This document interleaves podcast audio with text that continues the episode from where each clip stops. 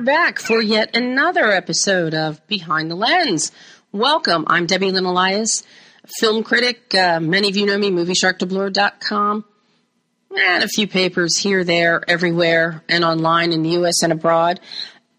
But every Monday you can find me right here uh, on Adrenaline Radio, live with Behind the Lens. We're in the midst of Oscar season. We're counting it down. Just a couple weeks to go. Yesterday we had the BAFTA Awards. A lot of surprises there that just opened up the Oscar field really for uh, for Best Picture. Um, odds are now it, it could it, Best Picture could go to The Revenant, which picked up the BAFTA, or Big Short or Spotlight, which picked up some Guild Awards. So it's going to be interesting as we move towards the last Sunday in February. Um, it was a big day overall for The Revenant at BAFTA yesterday. You heard here uh, Emmanuel Chivo Lubezki, one of my favorites, uh, picked up another BAFTA for cinematography. Uh, several weeks ago, you've heard, you heard uh, clips of my exclusive interview with Chivo talking about The Revenant and shooting with that Alexa sixty-five and all natural lighting. And anybody, anyone who hasn't seen The Revenant, please go see it, see it, see it, see it. Um, I can't recommend it highly enough. Another film I can't recommend highly enough is Carol. And for all you Oscar voters out there, uh, you have till the twenty-third of February to vote. For all you Spirit Award uh, Film Independent members out there, you have until tomorrow, the sixteenth, to vote for the Spirit Awards, of which uh, Carol and The Revenant are contending, especially Carol. Carol, I am just... No, The Revenant is not. I'm looking at my notes. I have so many notes here, guys. It's not even funny. Um, but Carol, I think, has a good shot to pick up some awards at the Spirits. So if you haven't seen it, um, please try. It is still in theaters. Um, and we're going to hear shortly from costume designer Sandy Powell. You know, last year we heard from Sandy Powell talking about Cinderella, for which she is nominated for an Oscar. She is vying against herself Uh, for her work in Carol. And I had a chance to sit down and speak with her several times this year, as well as moderate some Q and A's with her, Ed Lockman, and screenwriter Phyllis Nagy. So this is a film that has become very dear to my heart. Uh, and in tune with costume design and Carol, uh, our guest at eleven thirty today is an incredible woman, Susan Claassen. She does a one-woman show, A Conversation with Edith Head. And trust me, when you see her and all of my T C M uh, party peeps out there and T C M fans uh, will recognize Susan's take on Edie immediately. Uh, her one-woman show is amazing. She works with some Hollywood costume houses uh, with some significant pieces from the golden age of Hollywood and does a full Edith Head commentary. Uh, as many of you may know, Edith had thirty-five Academy Award nominations for costume design, uh, eight wins. Uh, Sandy Powell, who we're going to hear from shortly, Sandy has a ten nomination or twelve nominations, three wins. Her closest contemporary is Colleen Atwood, another favorite of mine. Uh, and Colleen has ten nominations and I think three wins. So It's this is an exciting year for costume design. Uh, Jackie West with The Revenant, Courtney Hoffman with The Hateful Eight. Unfortunately, Courtney did not get an Oscar nomination, uh, but then a costumer who did get a nomination is Paco Delgado for The Danish Girl, uh, as well as Jenny Beaven for Mad Max Fury Road, uh, which won the BAFTA yesterday. So we're going to hear. So we're going to talk with Susan about costuming, about Edith Head. Um, but before we get Susan at the half-hour mark, returning again, one of our favorite directors, the visionary Timur Bekmambetov. Many of you know Timur for Wanted, Abraham Lincoln Vampire Slayer, last summer's surprise hit Unfriended. Uh, he's currently in post-production on Ben-Hur, which We've heard tidbits throughout the year. Timur is no stranger to Behind the Lens. We have been privileged enough to have him as a guest several times already. But he's back this time for an exciting new project that he and his company uh, are doing with as a tie-in with South by Southwest. It's a great opportunity for young filmmakers, and uh, we're going to be talking about screen share filmmaking. Uh, Timur will be joining us at the quarter hour mark, uh, and this time he's not in. He's not in Moscow. He's he's apparently in Los Angeles this time. So we're doing well. We get Timur from Italy, from Moscow. Now he's just in plain old L A. But uh, I will welcome Timur any way I can get him. And also today, we have the incredible, the big man on campus here at Adrenaline Radio. Steve is here as my sound engineer today. Brian is taking off today. Um, so this is a real treat to have Steve here engineering the show. So anything that's wrong, it's his fault, just so you all know that. So let's get started with uh, some Sandy Powell.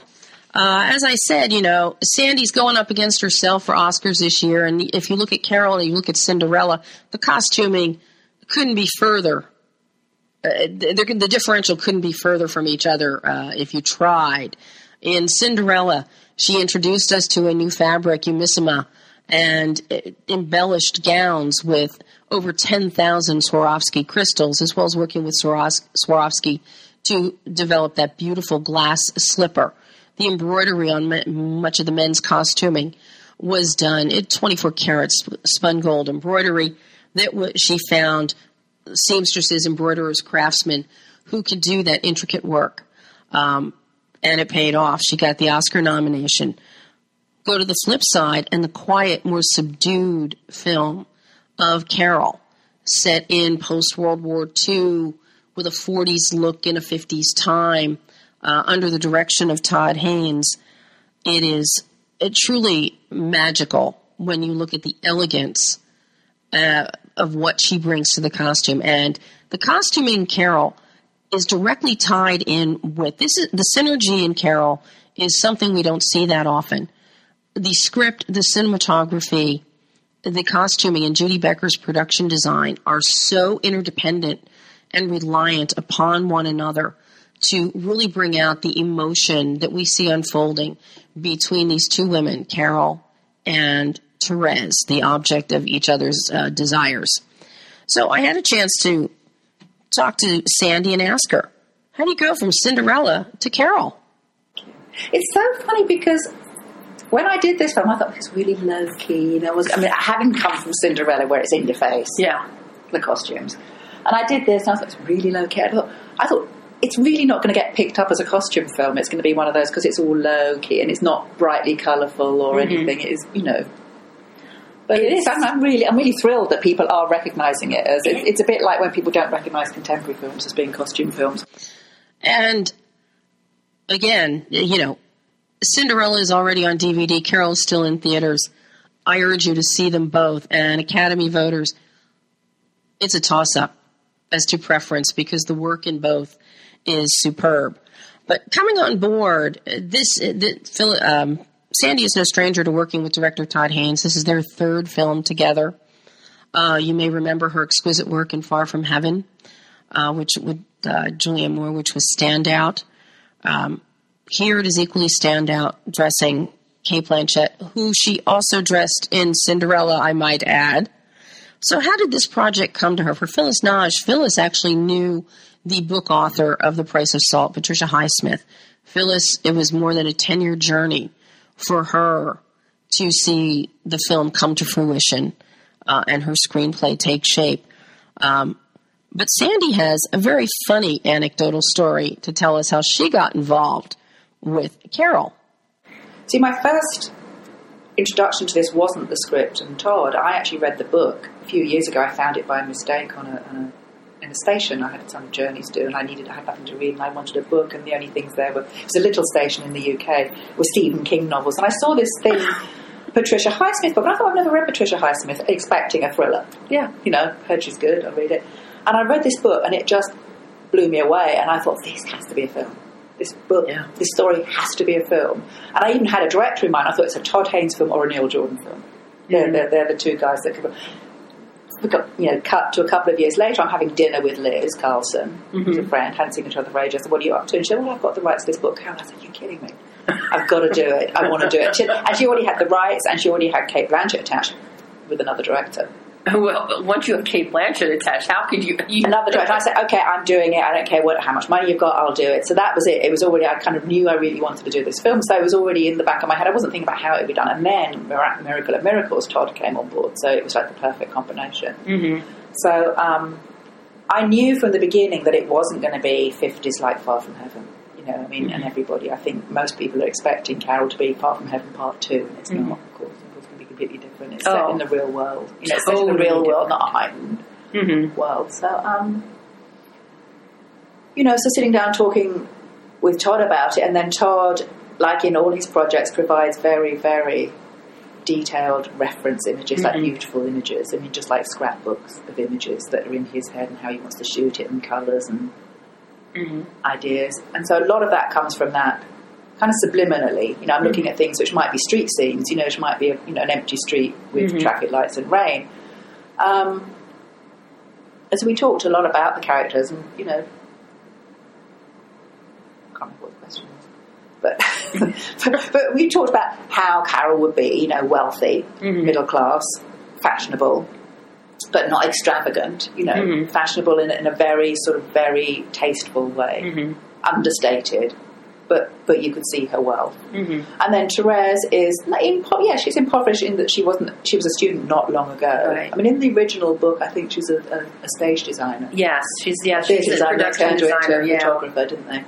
Um, but it's that sort of studenty, but a little bit arty. You know, mm-hmm. probably hangs out in you know hangs out in Greenwich Village and with you know, mm-hmm. hipster, not quite beatnik, but yeah. you know, it's that sort of that sort of. Yeah, look. The not, book was definitely more. You got a more bohemian sense. Yeah, you did. So I still, because I mean, I still refer to the book as a, a bohemian, but not, you know, not self-consciously fashionable mm-hmm. by any means. It's sort of practical and comfortable. I mean, she has a look, but it's not, you know. Mm-hmm. And I was worried that actually her look. And Todd, Todd really liked the very simple things. He liked the a white shirt with a pinafore dress and mm-hmm. really. Down, I could think, oh, she's maybe she's looking too boring, but actually, I think it's really great. It's a really good contrast with mm-hmm. Carol, and then of course that developed mm-hmm. into her own style later towards the end. And developing into style within a film is typically very important when you are dealing with an emotional drama such as a Carol, and you do see the character Therese is played by Rooney Mara, and you do see her character growing and morphing and becoming more confident, and the costuming does reflect that. Um, with a period piece like this, you've got to ask Sandy Powell, do you go with vintage clothes or do you custom make and design specifically for the film? Most of it is vintage, luckily. And because, you know, like I said before, if I was doing this film in the U K, it would be a lot harder because there's a lot less available now, being much mm-hmm. more country, whereas this country, you still find a lot of fifties clothing. Mm-hmm. And there are the rental companies that mm-hmm. we go to. And so I went and pulled lots of vintage clothing and pulled specific shapes and looks for different characters and tried that on. And where it works, like a lot of Therese, most of Therese's things are, are, are real. Mm-hmm. And then the things I can't find, if I want a specific shape or a specific colour, we built, like her suit at the end and some mm-hmm. of her skirts. Uh, Kate's stuff is probably mostly built. No, probably half half vintage pieces. Mm-hmm. Like the coats are all real. The fur coat we made. That's beautiful. Out of old, out of vintage fur. I hasten to add, in case anybody gets upset. Yes. It was yeah. made out of, you know, old fur coats, cut right. up and put together again because I wanted that particular colour in that particular shape. Um, made a lot of her things mm-hmm. because again, I wanted specific colours, specific shapes, and she's not a, you know, she's not a nineteen fifties shape. Mm-hmm. I mean, size. I mean, yeah. she's taller. Yeah. And broader.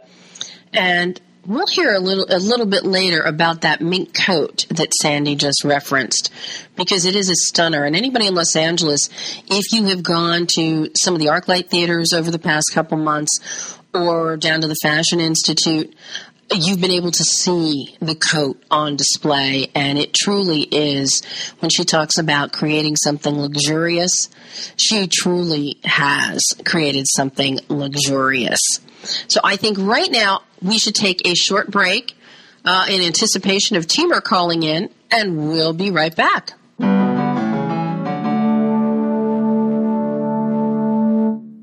Behind the Lens is sponsored in part by the Culver City Observer. Located in the heart of Screenland, Culver City Observer is available in print and online at w w w dot culver city observer dot com.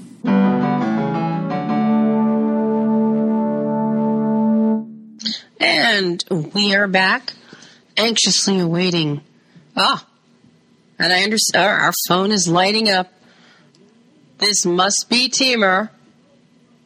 And it is. It is. I am so thrilled. Hello, Timur Bekmambetov. How are you? Thank you very much, Debbie. I'm, I'm good. I am so. This is such, a, you, such a treat. Are you on, online? We are live. Oh, good. We are live, so everybody can hear about. When Rachel emailed me about this new Screen Share Cinema initiative that you've started in conjunction with South by Southwest, and she said, "You want to talk to Timur about it?" I'm like, "Absolutely." This is this is an exciting opportunity for young filmmakers. Can you tell us about what this is? I went, I read through everything on your website about it, and it's very exciting.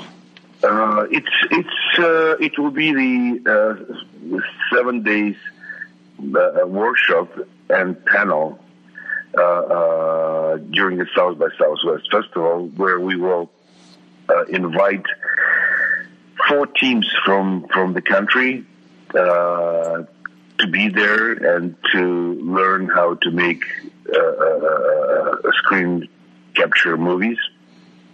And uh, we'll, we will we will invite uh, our filmmakers who made uh, Unfriended a year ago, and they will teach people the, the, the language they learn. And at the same time, there will be another four teams all around the world. They will participate online and will have the same uh, experience. They will learn and they will make them uh, short. The idea is that during these seven days to produce uh, uh, seven, eight shots uh, in uh, um, different genres, but but using the screen screen share filmmaking. And, and oh, go, go ahead, Timur. Go ahead. Yeah, yeah.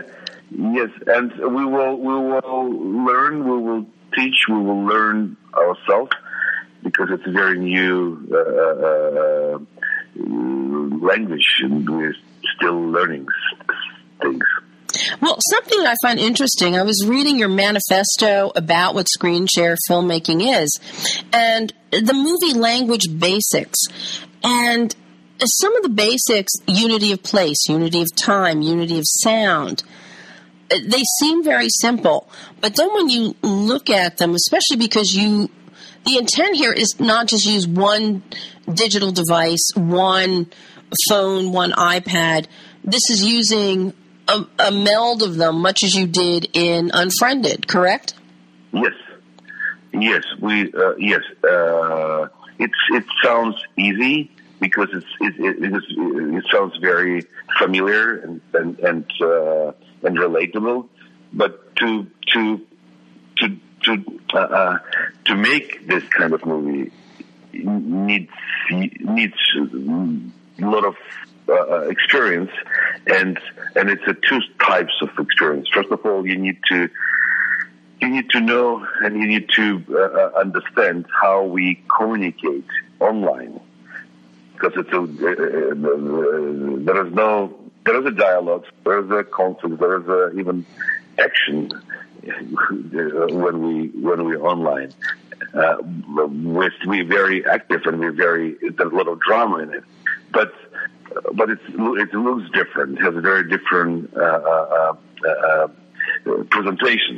Mm-hmm. And like like for example, uh, when you're waiting for someone else. Message and, and you see the small uh, line saying uh, the dots, uh, animated dots, and and, and sign pending, pending, pending. It's it's a suspense. It's a suspense. It's it's you you don't know what will happen, and it's a new it's a new new uh, uh,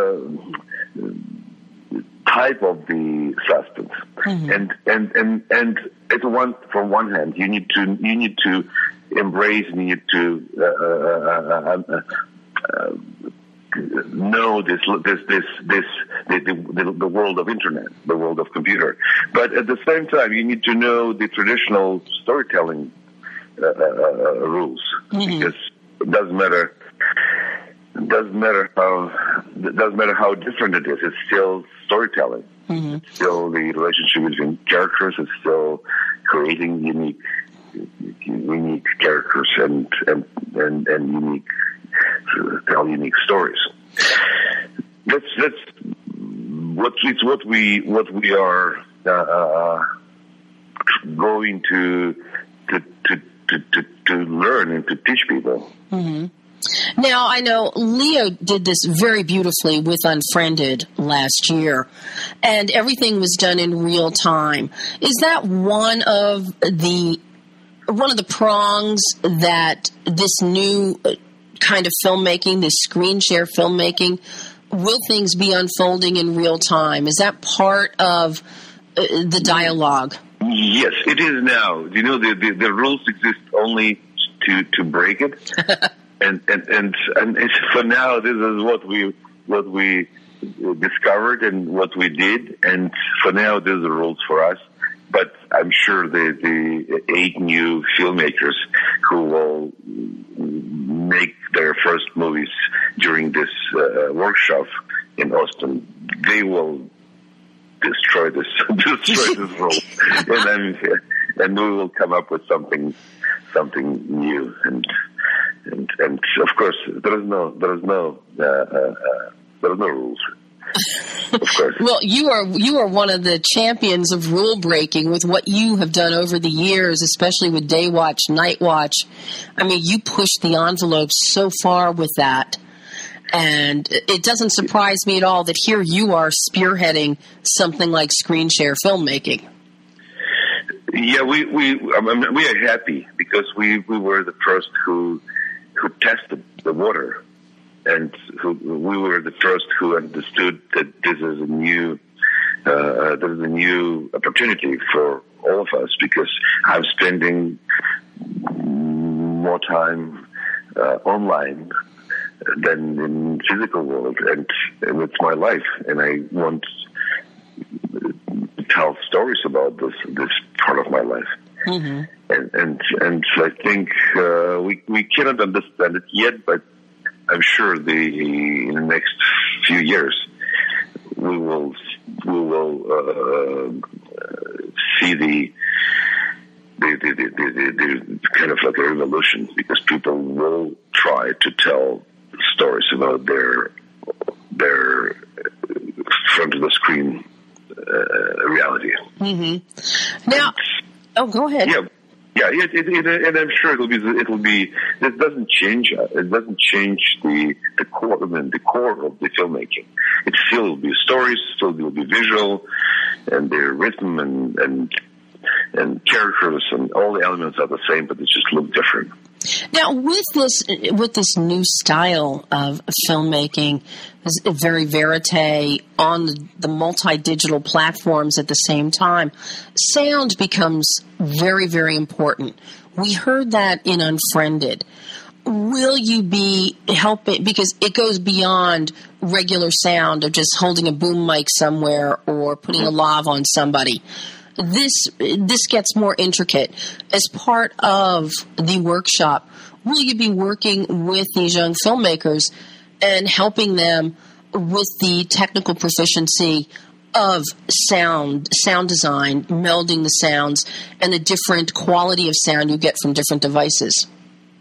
Yes, uh, yes. Uh, it's an interesting question, because uh, we we we. we We uh, um, we understood when we understood that the sound in, in, in screen capture movies sound has a different uh, uh, different rules sound sound work, because uh, you are not dealing we're not dealing with the physical world, we're dealing with the representation of the physical world in in in in, in, in our speakers of our computers. And of course, it was a mix. It was a mix of the sound effects produced by a computer, something we recorded and, and put it there in the music. For example, in Unfriended, there was no, there was no scores. Mm-hmm. The music we had, it was a, it was music, the character playing on his computer. Mm-hmm. And, and, uh, and, and, and there's a lot of music, but this music, uh, coming from Spotify, from different websites and from his music library, from iTunes, and, and, and even the mix, uh, uh, even the mix is, is interesting because computer has a, uh, computer has a, has a, uh, uh, uh, function. When somebody's calling you, the, the music goes away automatically, and we, we imitated this this uh, language to to make it to make uh, to mix the sound, because it's like a computer automatically mixing the sound uh, itself.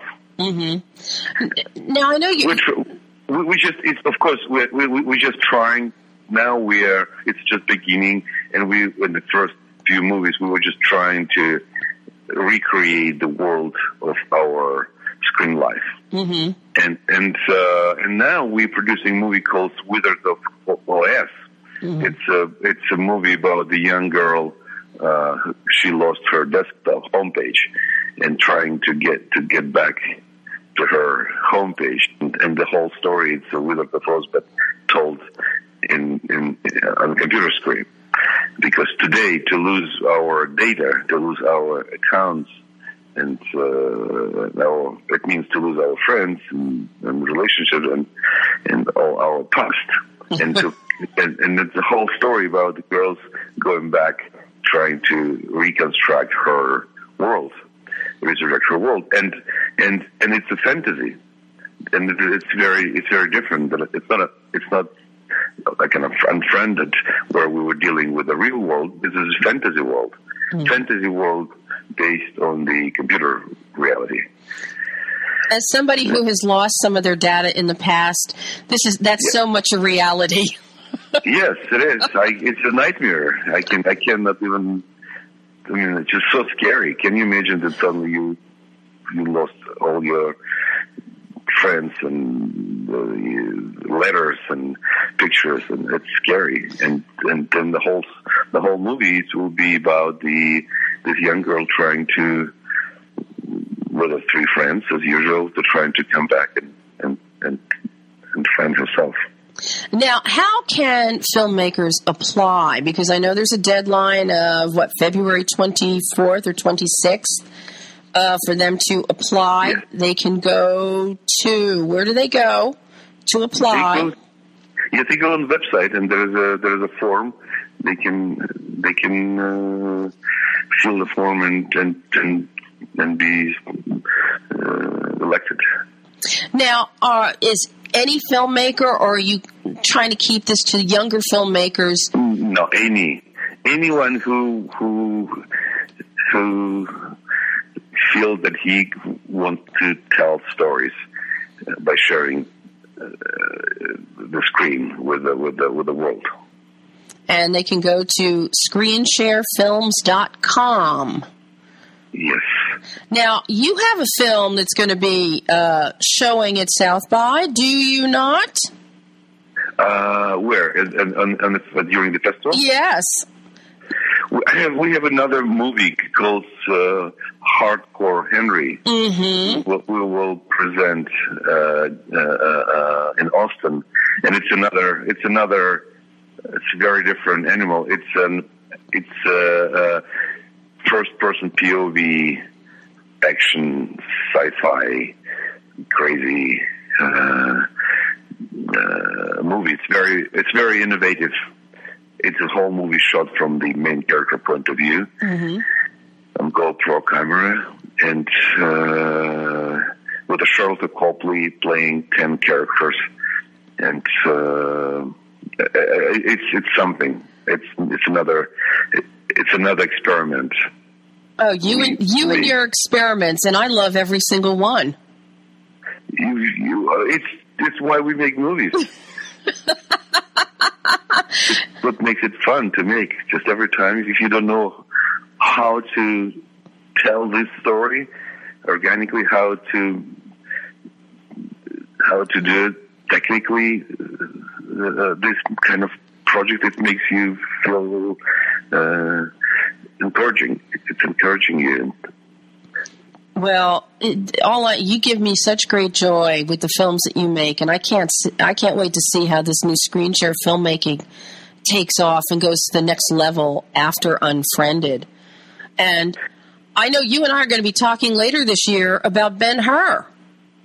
Yes, well, yes, it's August. In, au- in August, in August, we will we will meet our audience. And and you and I will actually get to sit down in real in face to face and talk about it this time. Yes, we should. we should. Timur, I can't thank, thank you enough for joining me today, and uh, I'm very exciting about this. So I can't wait to see how it works. Thank you very much. Thanks, Timur. I'll talk to you soon. Bye bye. Bye. And that was the fabulous visionary, innovator, Timur Bekmambetov. And now we have another fabulous visionary of fashion. The wonderful Susan Claassen is here. Are you there, Susan? Great to speak with you. Ah, oh, I am so excited to have you on the show. We, you and I have been plotting this for a while. We have, and what a perfect time.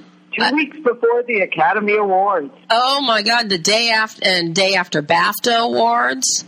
Yes. Did you see Sandy Powell's oh, homage? I did. I did. Oh, my, it was fabulous. Well, Sandy is just so fabulous. I mean, this has been a great year for me with Sandy. You know, she and Colleen Atwood are really the strongest contemporary costume designers we have. I think so, too. They're just, and and I think they follow uh, what Edith Head's philosophy is, that the costume should indeed further the narrative. And I think both of them capture that beautifully in their designs. I mean, it's, you know, and to look at Sandy competing against herself with Cinderella and Carol, you couldn't have two films that are more different. Exactly. Exactly. And it just show, it shows the great range. But something that Sandy does that Edith Edie was also known for was dressing men. Yes. As Edith said, she often preferred men to women. And her last Academy Award was for The Sting. And that was interesting. It was the first time in the history of the Academy Awards that the, that a Best Costume Design Oscar went to a film with no female star. Well, you know, there was nothing wrong with the two male stars she was dressing exactly. in that film. Exactly. As she said, can you imagine dressing or undressing the two most handsome men in Hollywood, Robert Redford and Paul Newman, and then, and then getting the Oscar? I, I, it, it, that was that just is amazing, absolutely. And here in both of the films that Sandy Powell is nominated for this year, she's dressing Kate Blanchett in both of them. I know, and she's perfect. She understands uh, Kate's silhouette and to an incredible advantage. It's just beautiful.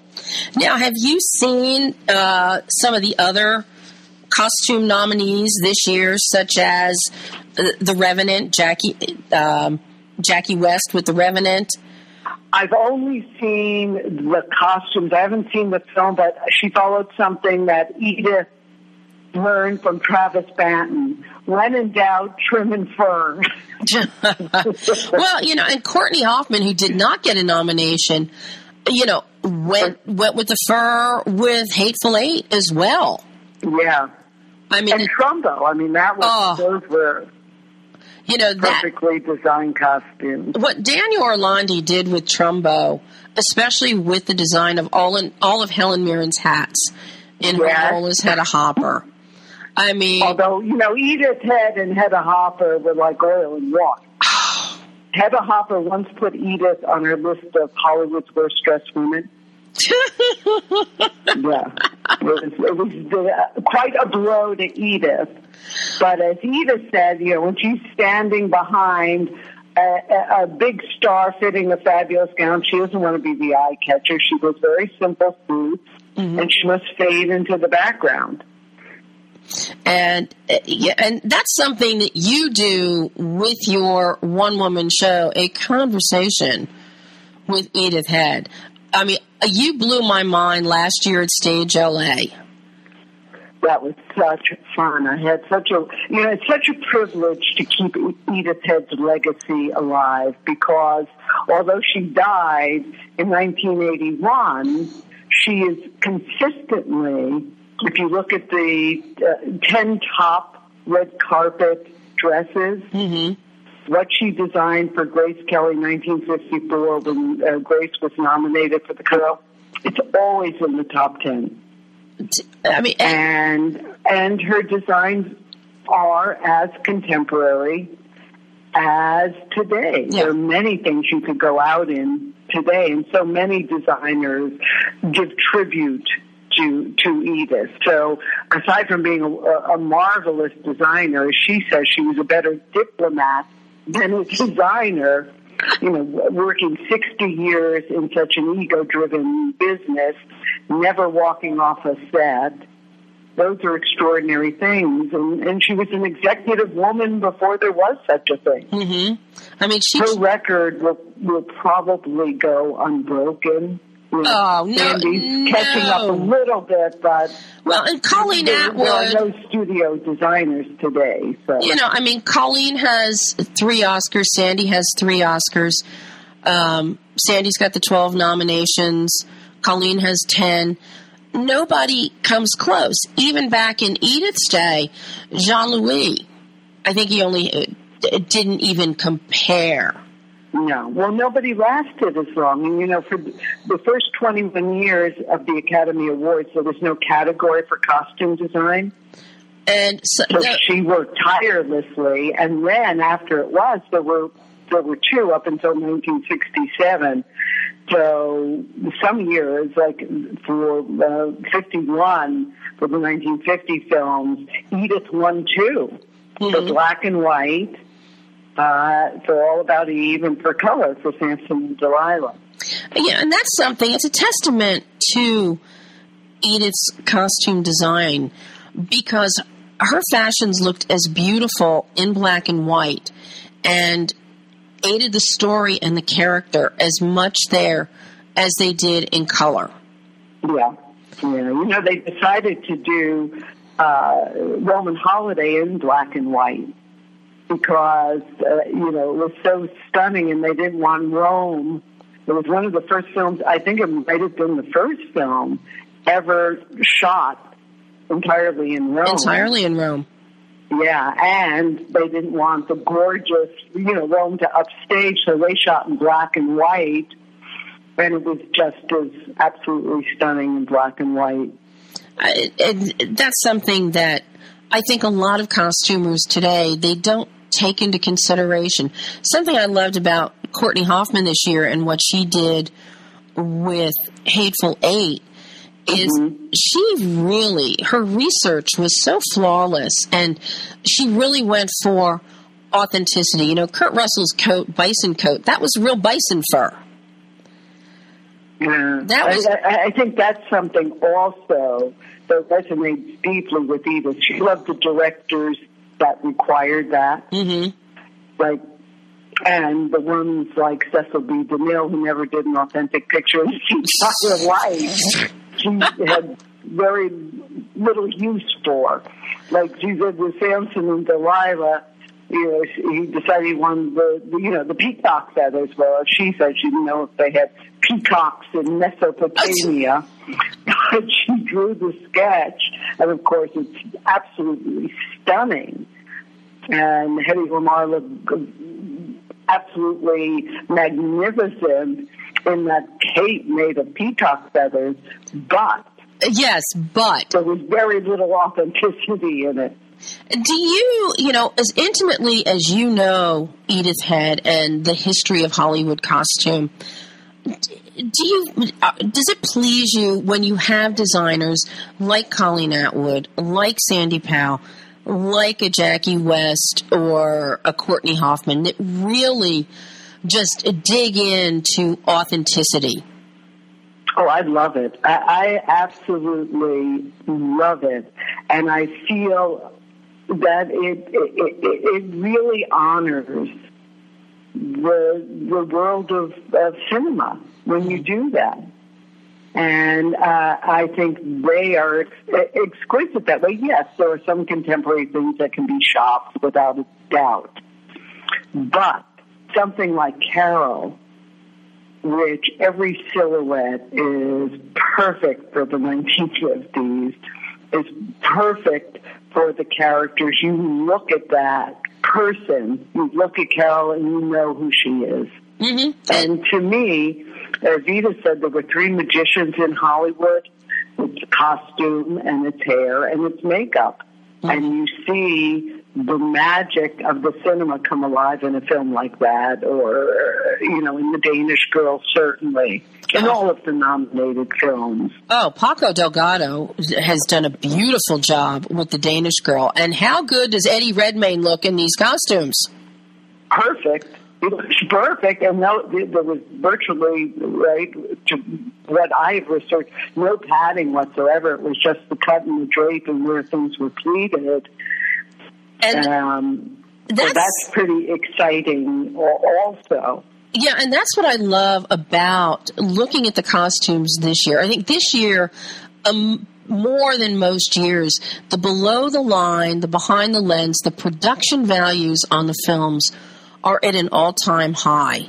When you look at the costume and you look at the cinematography, you look at the hair and makeup, and each film is just so distinctive and speaks and tells its own story with all of these inter- interwoven pieces of the tapestry. I think so. Didn't you put that just beautifully for costuming? Interwoven with the tapestry. I try. Love that. I try. I try, Susan. But you know, mention you know mentioning you know Eddie Redmayne in The Danish Girl and Paco's fashions. You mentioned the pleats and the draping. That is something. That's the one film we really do see a lot of the pleating and the draping. We don't see that in Carol. We don't see that in Cinderella. Cinderella is pure fantasy, gorgeous fantasy. Yeah. Um. And definitely we don't see pleating and draping when we get into The Revenant and The Hateful Eight. Right. And even in Trumbo, because of the, being the golden age, you know, we don't we see more structure, especially the beautiful, beautiful gown that Orlandi designed for Helen Mirren, uh, mm. the, the floor length with yeah. with the sequin trim on it. That was on display at the ArcLight here, and I got to see it up close and personal. Oh, how great. My heart almost it's stopped. It's fun to see, you know, um, Paramount has restored uh, thirty-five forty of Edith Head's costumes, mm-hmm. and um, they actually have gone to the El Paso Museum of Art, and then also uh, in Lancaster, Ohio. And when you look inside and you see how these costumes were made, the detail, how beautifully they were sewn. Um, Betsy Potter, do you know Betsy? Uh, Betsy did the restoration for uh, Paramount, for uh, Randall Throp when they were doing this. And it's so great to see. I mean, it's, and you look, it's interesting because when I talked to Colleen Atwood uh, about Into the Woods, mm-hmm. she had mentioned that, you know, she's gone into, you know, clothing shops because for, for the longest time, Hollywood, it got to the point they didn't care about costumes. It's like make it as cheap and as fast as you can, as many as you can. She said, and then I start going into some secondhand stores and I'm finding some of my costumes on the racks being sold as secondhand because studios were just discarding things. And I think it's such a travesty because we do have these beautiful, beautiful designs from the past, and Debbie Reynolds was the only one really trying to uh, absolutely to preserve and care for things. And I mean, things were sent back in Edith's day. Why there were so few originals left, and things were recut. They were sent back to Western costume. They were recut. They were reused in the film. A little thing was changed here. And it wasn't valued a- as an art form. Mm-hmm. And as we know, with the great, you know, Deborah's great, you know, Hollywood costume and all these other, even couture, they're doing wonders for membership at museums. Mm-hmm. People are understanding the value of costuming. Mm-hmm. So you'll find some Edith, you know, Edith also did fashion shows all the time where they were recreations.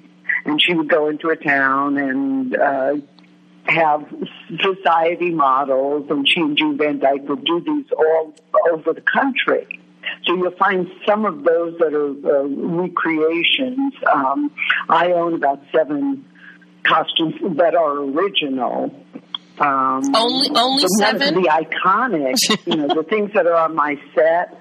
Are, are reproductions of the great Elizabeth Taylor dress from Place in the Sun, and of course the Bette Davis, where that was an interesting and all about Eve. Uh, Edith only designed for Bette Davis. In those days, of course, every studio had their own designer, so Charles Lemaire was a twentieth century fox. But Edith maneuvered to get Bette to request her. Mm-hmm. And that was also a trick she's on where it's, it's trimmed in the sable. But when I show the costume, because it was black and white, a lot of people think it, the dress was black. Mm-hmm. But it was brown because that color brown photographs magnificently in black and mm-hmm. white. So each stage of... of When, of uh, really the the stages of Hollywood uh, cinematography can be traced in costume. And the minute that sound came in, costumes had to change also yeah. because of what fabric did for the noise. You know, the rustle of mm-hmm. this, which they didn't have in silent films. So it's all very uh, fascinating from a, a costume. And I love introing films and what to look for, how. And Edith actually was uh, the person, you know, in the sixties when the first the Academy Awards were first being aired on um, T V. She was the fashion consultant backstage mm-hmm. to make sure everything would pass the censors. Boy, I, I we copy, need, we need her so now. I have a copy of her letter. If you want to hear it, from nineteen sixty-eight that she sent. Oh, I would love to hear it, Susan. So she sent this on March twenty-fifth, nineteen sixty-eight. We in the Academy are delighted to have it know that you will appear on our fortieth awards presentation on telecast Monday, April eighth. However, so many questions have been asked about the style of dress expected on stage that I send you this information. Actresses are requested to wear formal evening gowns, either uh, maxi or floor length, preferably pastel shades, since the setting is very formal and done entirely in white and gold. As you know, long dresses, no mini or day length, are more graceful on stage and on camera in this type of background. The Academy feels that the dignity of this traditional affair on our fortieth anniversary deserves formal dress. Men are expected to wear a white tie with conventional formal evening accessories. Cordially, Edith Head, costume supervisor. Oh, my God. That is fabulous. That Isn't is it? fabulous. I mean, yeah. so, there's some people that could really use that memo today. I think so, too. You know, that is the, the dignity of the Academy Award. And I think that's something that we've lost over the years. It, it, it yeah. was considered to be the creme de la creme, the height of dignity. And I think we've lost some of that over the decades. I do, too. You know, once it became uh, uh, about, oh, the show rather than the work, mm-hmm. I, I think we lost. You know, the first was, what, nineteen twenty-nine? Yep. And oh, fifteen were given out, and it was at the Roosevelt Hotel. And you know what the cost of the ticket was? Oh, I know, it was very inexpensive. Five dollars. Well, actually, that was a lot in nineteen twenty-nine, but... Right. I mean, and the ceremony, the length of the ceremony? It was... fifteen minutes. Yeah. so. I, I, it just... To see how it's become this this billion-dollar industry. Yeah. And we do lose sight of, you know, now with the whole diversity issue that's been raised, which I still think is... It, this year is ridiculous. I mean, it's about performance. It's about the best of the best, be it costume, be it cinematography, be it sound, be it performance. It's the best of the best. Right. And not everybody can be the best of the best. Right. Right. You know, you know I mean, that's, that's definitely, you know, what it was and it should be and should always be. Mm-hmm. Um, and with the campaigns and with, you know, all of that goes on, um, it becomes, you know, just a marketplace. Yeah. Um, yeah. So it's interesting because Edith really would be backstage, and she had a crew of people. So it's that uh, more was showing than was uh, possible. So it wouldn't be censored out. She would have to stick a bunch of flowers down a cleavage or anything like that before people went on because, as it is today, of course, it's live. I mean, we had no wardrobe malfunctions then. No. Edith wouldn't allow that uh, no. to happen. No, sometimes no, I wish never. That... You know, and there were no stylists. Mm-hmm. You know, if your stars were going out, the studio would send them down to Edith or to Lori Kelly or...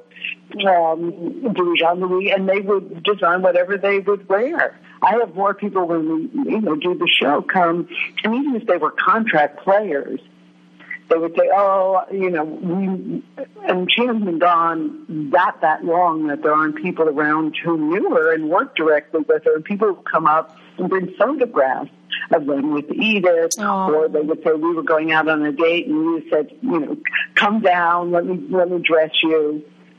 So those are such uh, charming. Everywhere I go and do the show, there's someone who worked directly with Edith. Um, it's just, you know, like uh, Mike and Marion Westmore.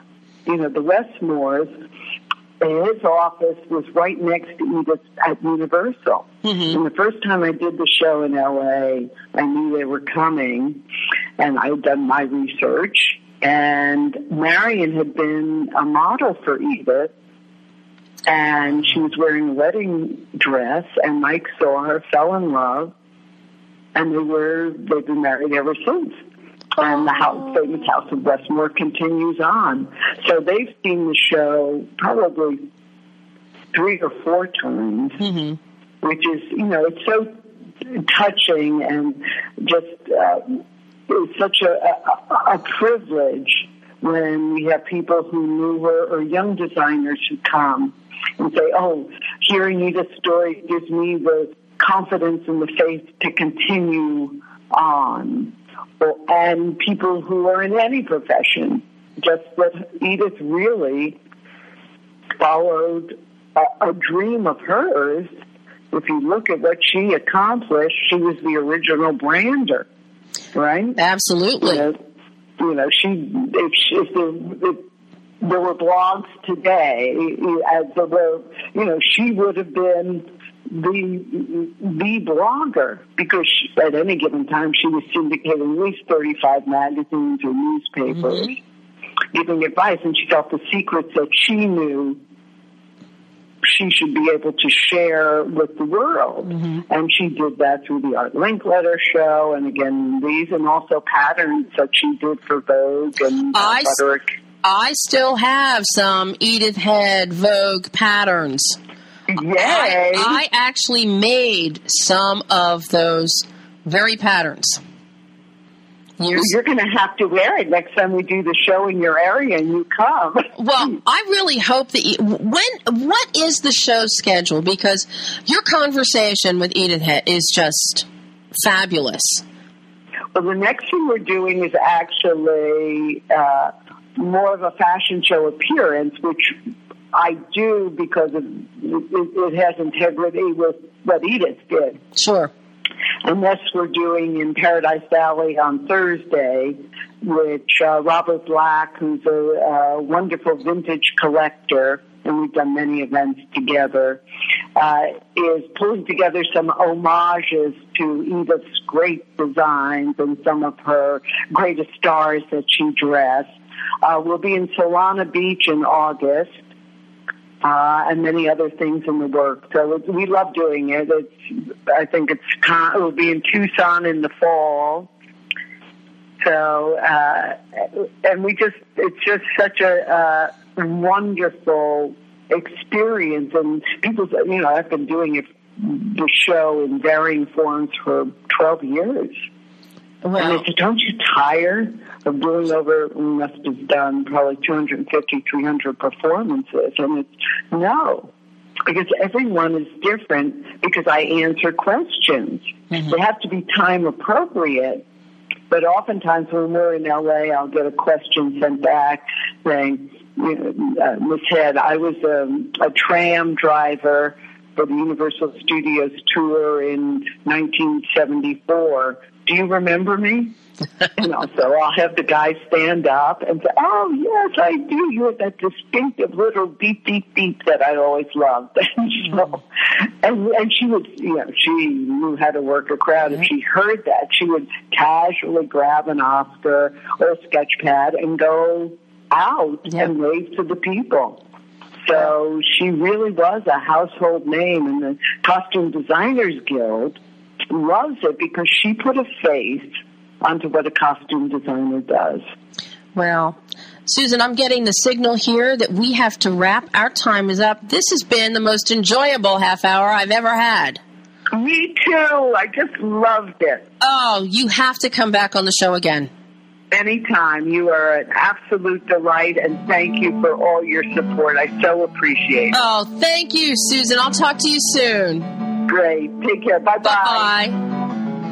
And that was the fabulous Susan Claassen talking Edith Head, Hollywood costume. Yes, Steve, I hear you. I hear you. So, we're signing off. Next week, we'll hear more audio clips from Oscar nominees.